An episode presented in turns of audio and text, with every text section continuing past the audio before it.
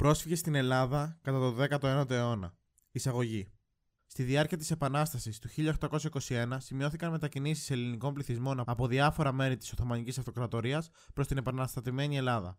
Οι ομαδικές αυτές μεταναστεύσεις μπορεί να θεωρηθούν αφετηρία του προσφυγικού ζητήματος.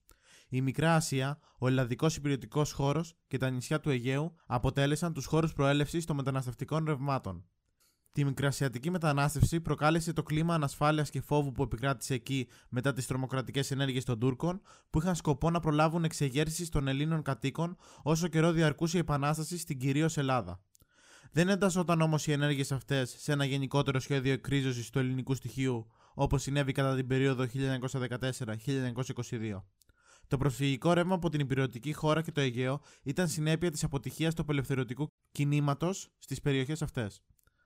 Για τις προσφυγικές αυτές μετακινήσεις, οι ιστορικές πηγές είναι πολύ περιορισμένες, γιατί οι ιστοριογράφοι και οι περιηγητές της εποχής ασχολήθηκαν κυρίως με τα πολιτικά και στρατιωτικά γεγονότα του αγώνα. Η σημασία τους όμως ήταν πολύπλευρη για την ιστορία του τόπου.